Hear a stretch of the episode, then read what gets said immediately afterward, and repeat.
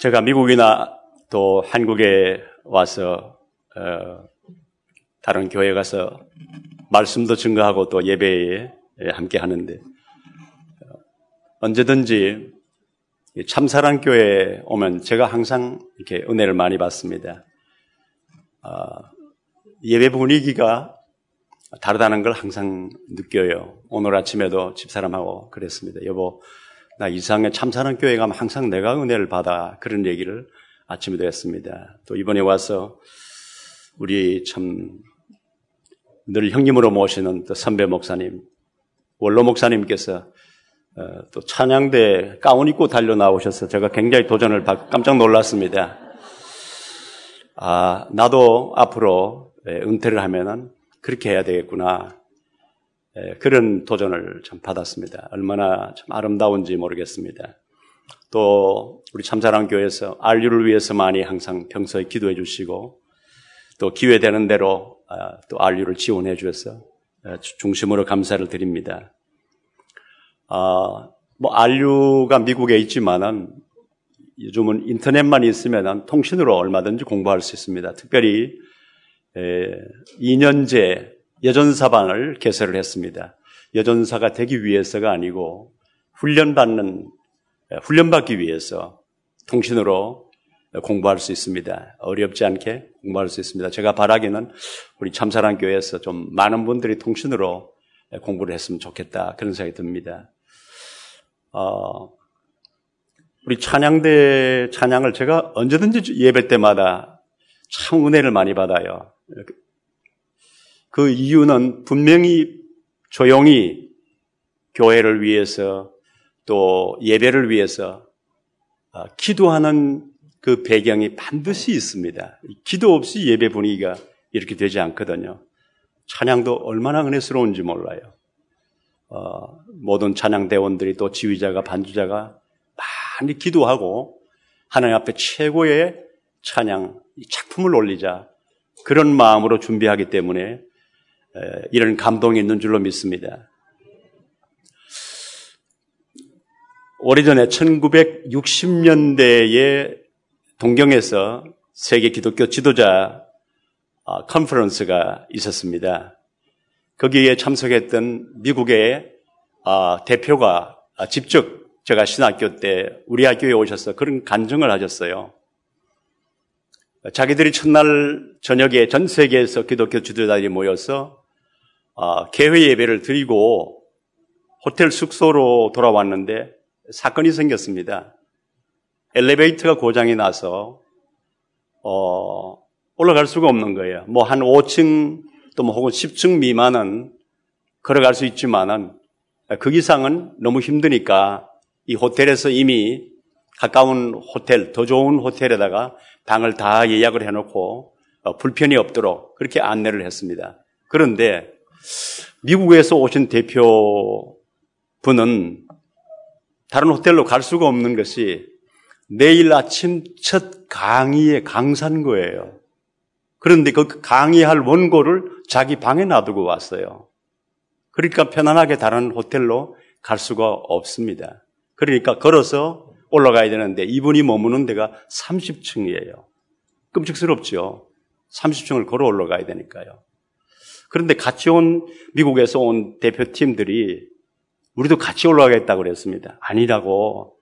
네, 당신들은 좀 호텔에 가서 편히 쉬시라고 나 혼자 올라가서 이제 거기서 자고 어, 원고를 가지고 내일 내려갈 테니까 걱정하지 말고.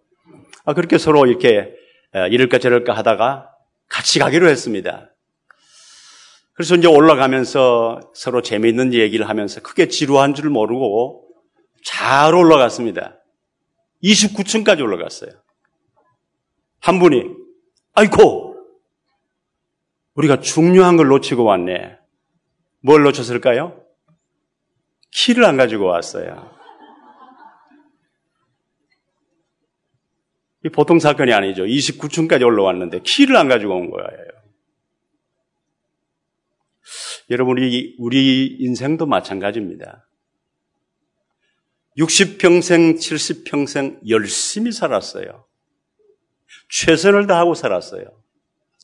또 사회적인 명성도 얻었고 물질적인 부도 얻었어요. 많은 사람들이 볼 때 저 사람은 성공 케이스예요.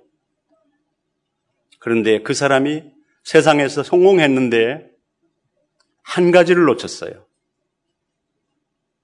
천국에 들어가야 할 언약의 키를 가지지 않은 거예요.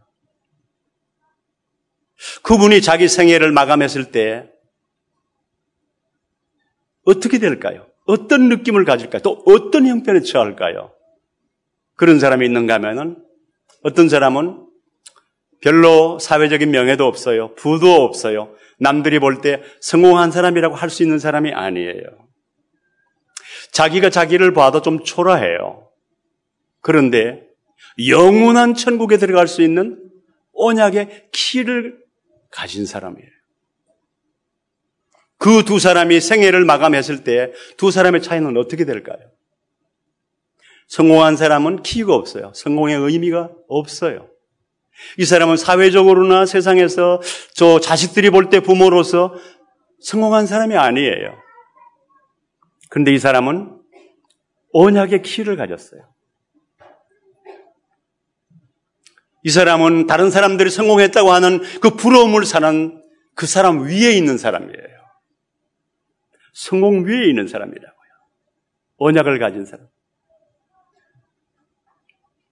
오늘 이스라엘 백성들이 40년 동안 피난, 피난 생활을 했으니까 얼마나 고생을 오래 했어요. 이제 하나님이 예비하신 가나안 땅, 요단강을 건너서 여리고성을 함락하고 가나안 땅을 정부하면 되는 그런 시점에 와 있어요.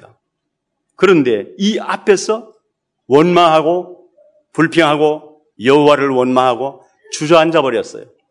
들어가지를 못했어요. 이유는 한 가지입니다. 언약을 놓쳤어요. 내 백성을 젖과 꿀이 흐르는 땅으로 인도하리라. 하나님의 언약이에요. 그런데 그 땅은 우리가 살 곳이 못 되고 우리는 가만 죽는다고 보고를 했어요. 그런데 요수와 갈렙 두 사람만이 옷을 찢으면서 그렇지 않다. 그 땅은 기름진 땅이다. 그 땅은 여호와의 약속대로 정말 젖과 꿀이 흐르는 땅이다. 우리가 그들이 거기 들어가면은 그들의 신은 그들의 신은 그들을 떠났고 그들이 우리의 밥이다. 정반대의 보고를 했어요. 앞에 10명 정탐꾼들은 우리가 들어가면 우리는 그들의 밥이다. 그렇게 말을 했어요. 그런데 요수와 갈렙은 그들이 우리의 밥이다 그랬어요. 정반대의 보고를 했어요. 그 이유는 한 가지. 열 정탐꾼들은 언약으로 그 땅을 보지 않았어요. 요수와 갈렙은 언약으로 그 땅을 본 거예요. 언약의 관점으로 그 땅을 보는 거예요. 언약 중의 언약은 그리스도이십니다. 죄의 결과는 영원한 지옥 형별입니다. 그런데 구원의 키는 그리스도에 있습니다. 오늘 개인과 가정과 사회와 국가와 민족이 무너지는 이유는 마귀 사단 흑암 세력 때문입니다. 이것을 꺾는 키는 그리스도에 있습니다. 온 인류가 막지 못하는 미래의 재앙을 막는 키는 그리스도입니다. 아브라함과 야곱이 이두 사람의 공통점은 오랫동안 언약을 이해하지 못했다는 겁니다. 하나님이 자기들에게 준 약속이 있는데 그 약속을 좀 이해하지 못했어요. 네. 그러니까 그것이 나중에 이해를 했어요. 언약이 무엇인지. 그런데 이해 이전에 그들의 삶은 갈등의 연속이었습니다. 오늘 우리 그리스도인들이 늘 언약을 들어요. 늘 복음을 들어요. 아는 것 같아요. 그런데 문제만 오면 갈등해요. 그러면 언약을 충분히 이해했을까요? 충분히 이해가 안 된 거예요. 오직 언약이 안 된 거예요. 오직 그리스도가 안 된 거예요. 오직 하나님의 말씀대로 된다는 것이 아직 안 돼 있는 거예요. 예.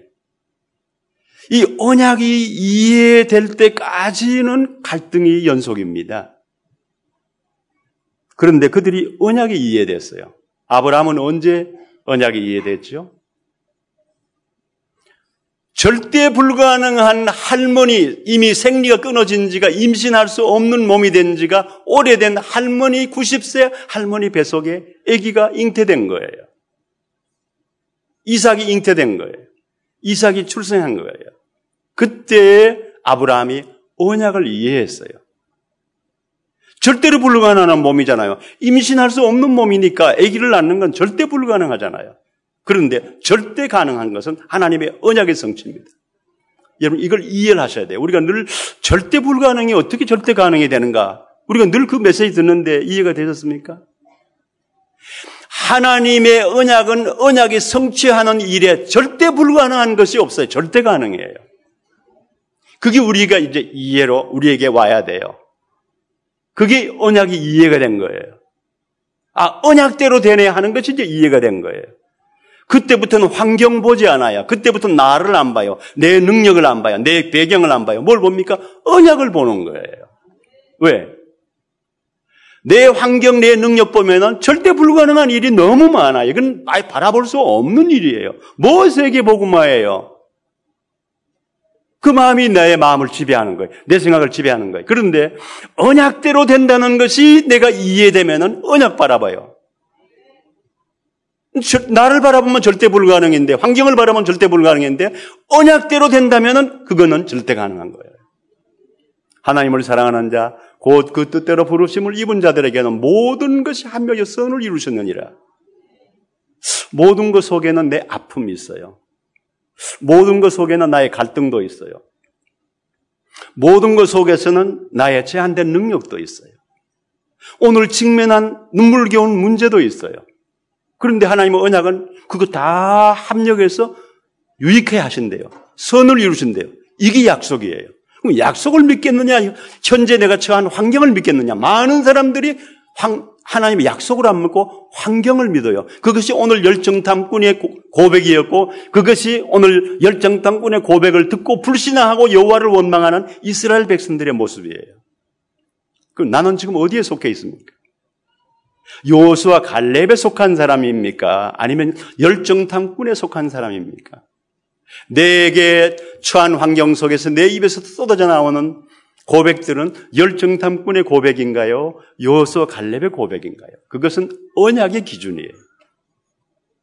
언약이 이해된 사람은 언약대로 될 걸 고백해요. 엄청난 차이예요. 종이의 양면 같지만 우리 날마다 직면하잖아요. 문제와 갈등에 늘 직면하잖아요. 문제, 문제, 문제, 갈등, 갈등, 갈등. 그 열정 닦는 고백이죠. 그렇지 않습니까?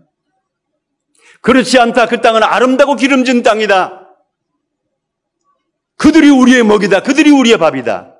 아, 현실은 그렇지 않은데 그렇게 고백했어요. 왜? 그게 언약이니까 하나님 약속이니까요.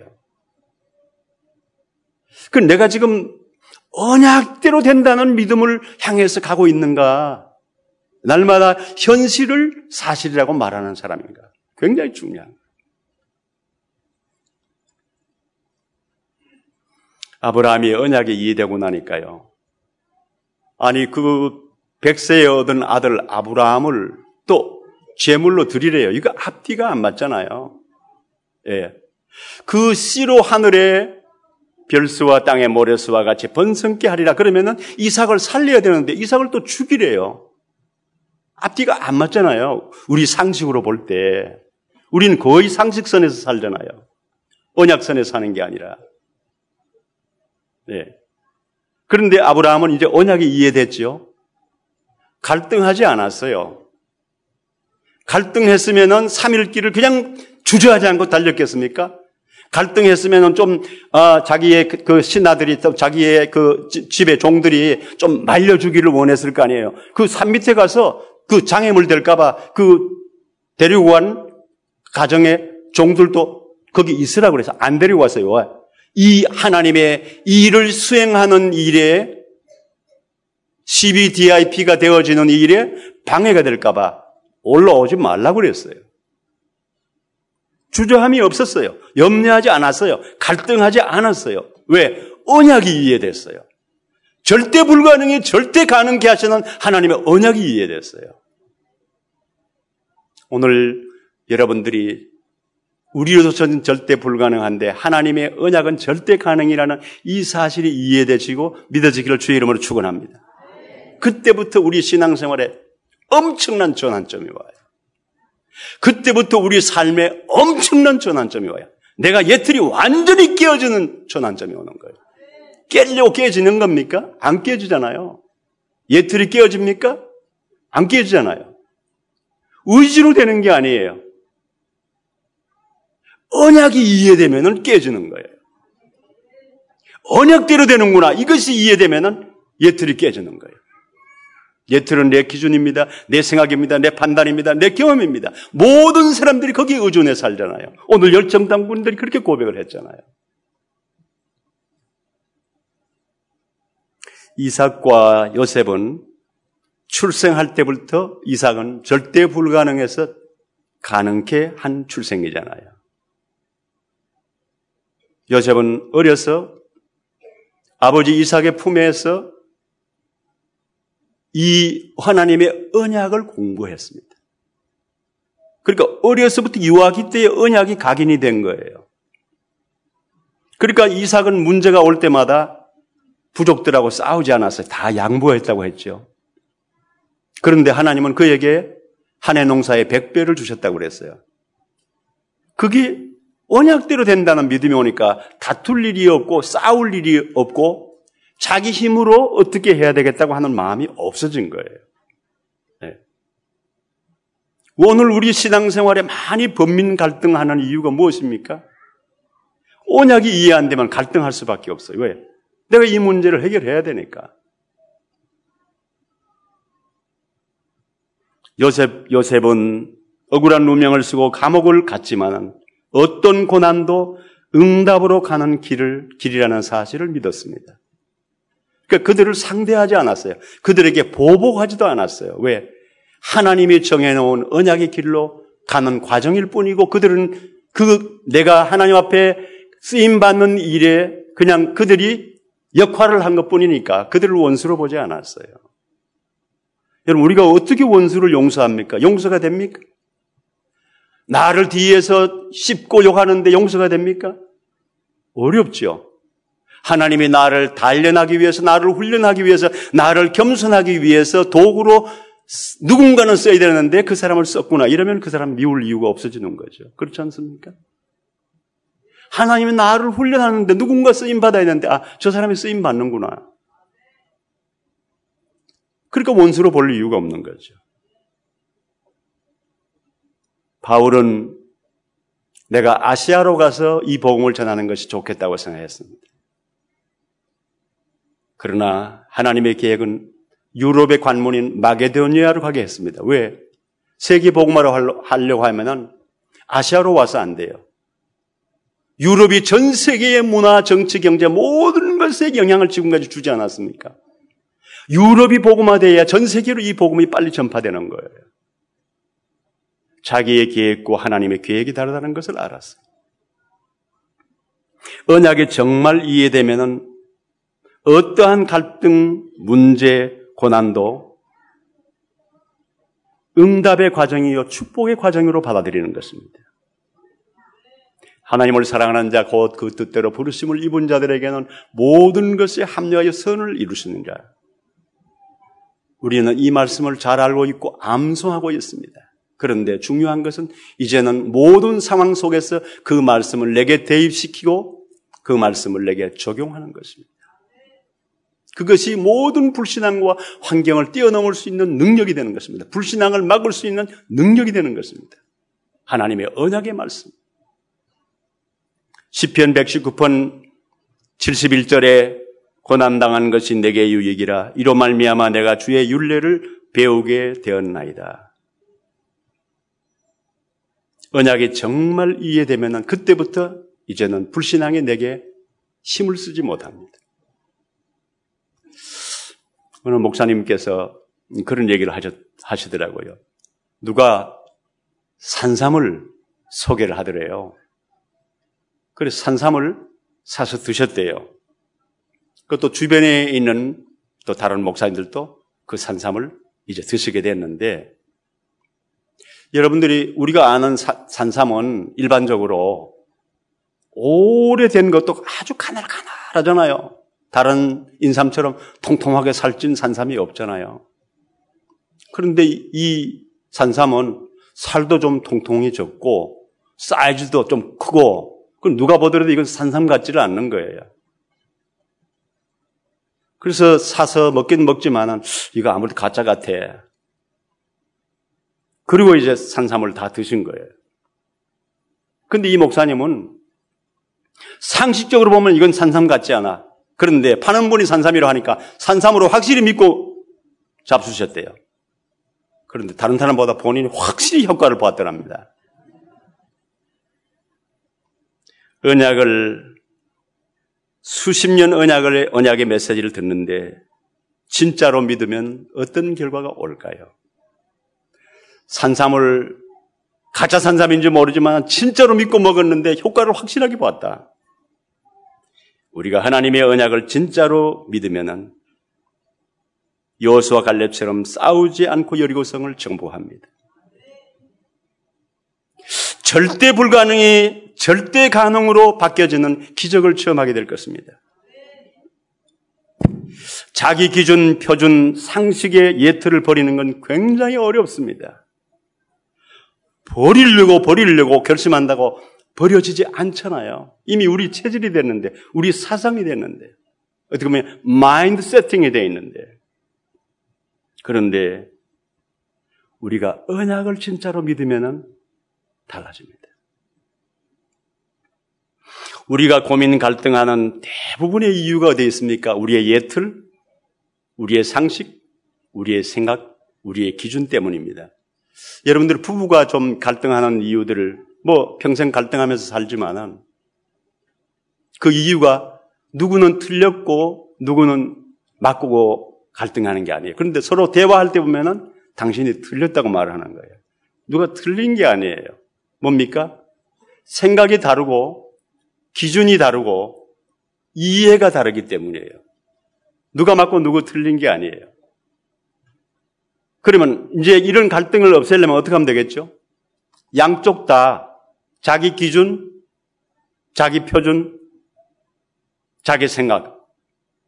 이것만 버리면 되잖아요. 이게 예틀이거든요. 그, 그게 대부분의 갈등의 요인이 거기에 있는 거거든. 거기에 있는 거거든. 예. 그걸 버리는 게 예틀을 버리는 거거든. 예틀을 깨는 것이거든요. 그런데 이 예틀이 잘 안 깨져요. 어떻게 해야 깨지느냐? 부부 사이에 누가 먼저 예틀이 깨질지는 모르지만 예틀이 깨지는 그 사람에게는 언약이 이해되는 거예요.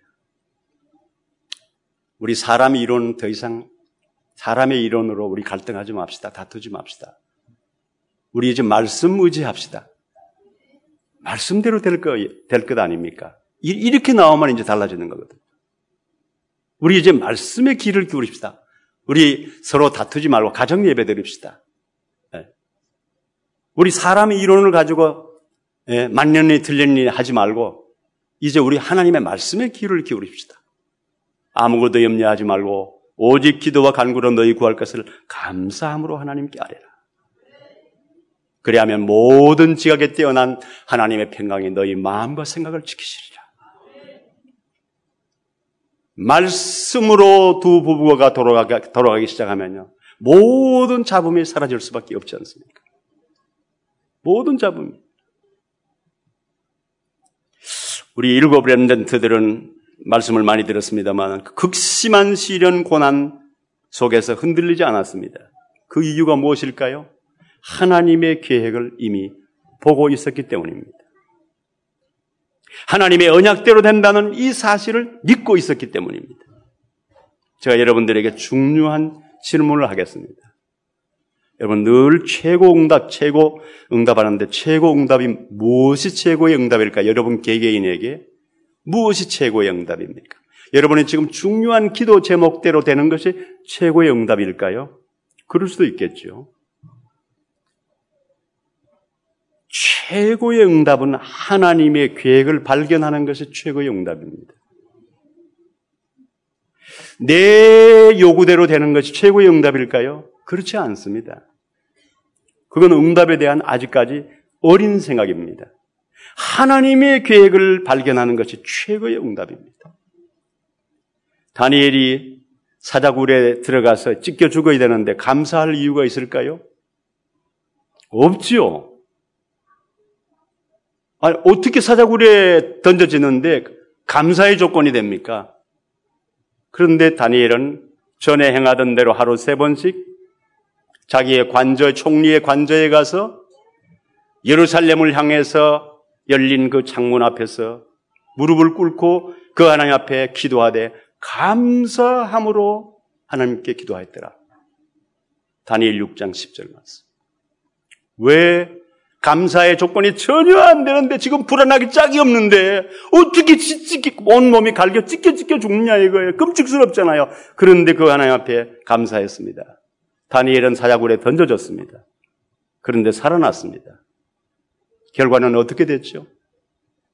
다리오 왕이 다니엘이 섬기는 여호와가 참신이라는 것을 확인하는 시간이었습니다. 그것도 충격적인 확인입니다. 어떻게 다니엘이 며칠 동안 굶겨놓은 사자굴에서 어떻게 사자가 입을 대지도 못했냐 이거예요. 다니엘이 섬기는 여호와 그분이 진짜 살아있는 신이다. 온 국민들에게 발표했어요. 다니엘이 안 들어갈 수도 있었어요. 왜?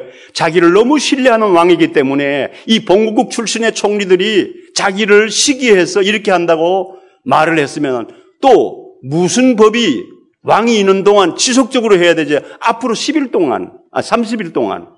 그건 다니엘만 잡히면 끝나는 거니까, 단회적인 법이니까. 왕이여, 나를 없애기 위한 모략입니다. 이랬으면 끝날 거 아니야. 안 들어갈 수도 있다고요. 우리 같으면 안 들어가려고 할 거 아니에요. 다니엘은 뭘 보았습니까? 하나님의 계획을 본 거예요. 들어가고 안 들어가고는 내 생각이에요. 하나님의 계획을 본 겁니다. 잡힐 줄 알고 기도했어요. 그걸 노리고 있는데. 여러분 어떻습니까? 우리의 기도 어떻게 해야 될까요? 이렇게 이렇게 해주십시오. 저렇게 저렇게 해주십시오. 그렇게 기도를 해야 될까요? 저도 이번에 한국에 나오기 전에 내 생애에 정말 한 힘든 그런 사건이 있었습니다. 밤잠을 잘 수 없는 사건이 있었어요.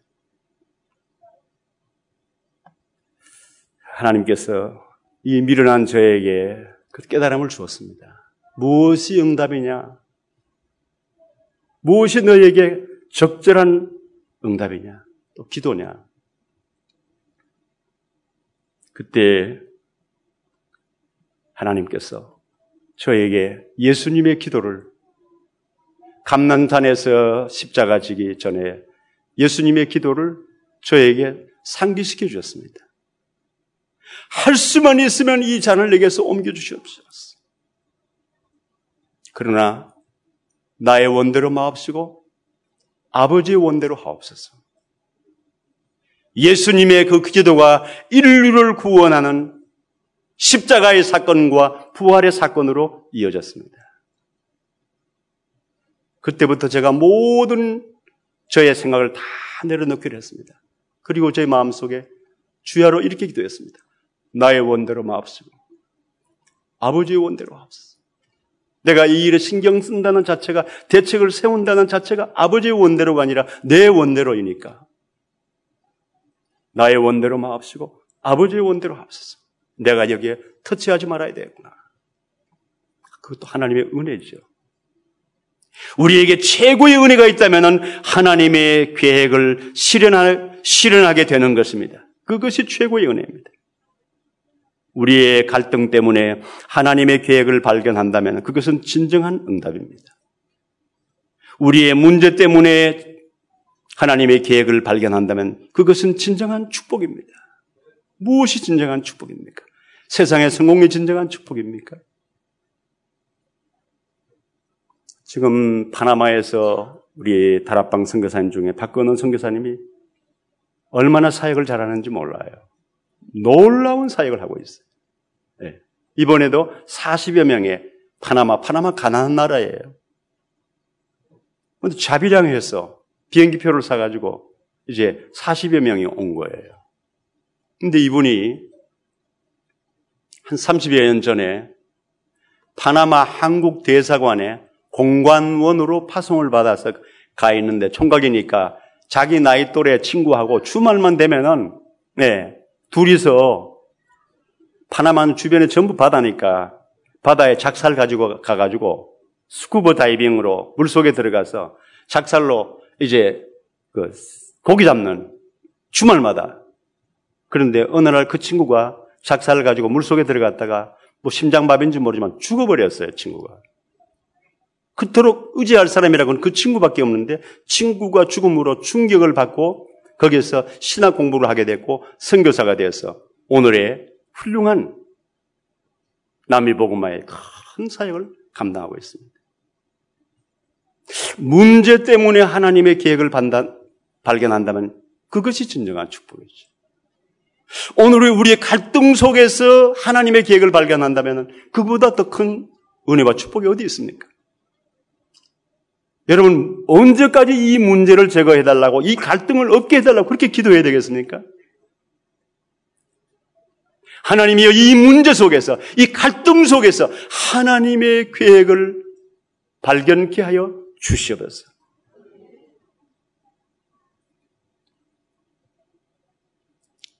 우리가 어떻게 옛틀을, 옛틀을 깰 수 있을까요? 나의 기준을 버릴 수 있을까요? 그것은 언약의 백성이 옛틀을 깨는 유일한 방법은 언약인 복음에 집중하는 것입니다. 말씀에 집중하는 것입니다. 그러면 어떤 결과가 올까요? 치유의 놀라운 역사가 일어납니다. 우리 영적인 치유가 일어나고 삶의 치유가 일어나고 내 육신의 치유가 일어나고 내 정신과 나의 사상과 내 철학, 인생, 가치관 모든 것이 변화의 변화의 역사가 일어납니다. 그리고 교회 공동체, 이 교회의 치유가 일어나는 것입니다. 여러분 초대교회에 제대로 갖추는 것이 있을까요? 제대로 갖추는 것이 전혀 없습니다. 갖춘 것이 없는 것이 초대교회. 그런데 그들은 이 복음에 집중했습니다. 날마다 모이기를 힘썼다고 했습니다.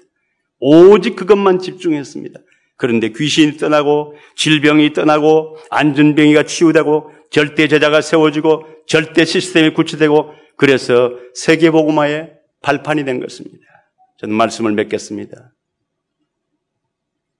모든 문제의 해결의 키는 천국의 생명의 문을 여는 키는 그리스도에 있습니다. 이 언약의 키 없는 자는 세상에서 열심히 살고 성공했는데 그날 가보면은 생명의 문을 천국의 문을 열 수 있는 키를 안 가지고 일생을 열심히 산 거예요. 그러나 언약의 키를 가진 그리스도인들, 그리스도를 가진 자라면은 이 세상에서 남 부러움 사지 못하는 삶을 살았다 할지라도 남 부러운 부러움을 사는 사람보다도 훨씬 더 비교도 안 되는 영원한 생명에 이르게 될 줄로 믿습니다. 이제는 우리 생각이 바뀌어야 되죠. 그들이 우리의 부러움의 대상이 아닙니다. 성공이 우리의 부러움의 대상이 아닙니다. 명예가 우리의 부러움의 대상이 아닙니다. 우리는 차원이 다릅니다. 우리는 이미 영원한 천국을 그리스도 예수 안에서 이미 소유한 자들입니다.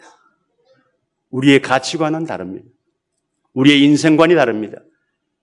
우리의 미래를 향하는 것도 다릅니다. 다른 사람이 달라야 할 수밖에 없는 거죠. 언약 가진 자라면. 이미 우리는 성공 그 위에 있는 사람입니다. 우리의 달려갈 길을 다 마치고 하나님 앞에 서는 그날은 너희 행한 대로 갚는다. 거기는 영원이고 여기는 백년이라고 계산해 봅시다. 그럼 영원과 백년은 어떤 차이가 있을까요?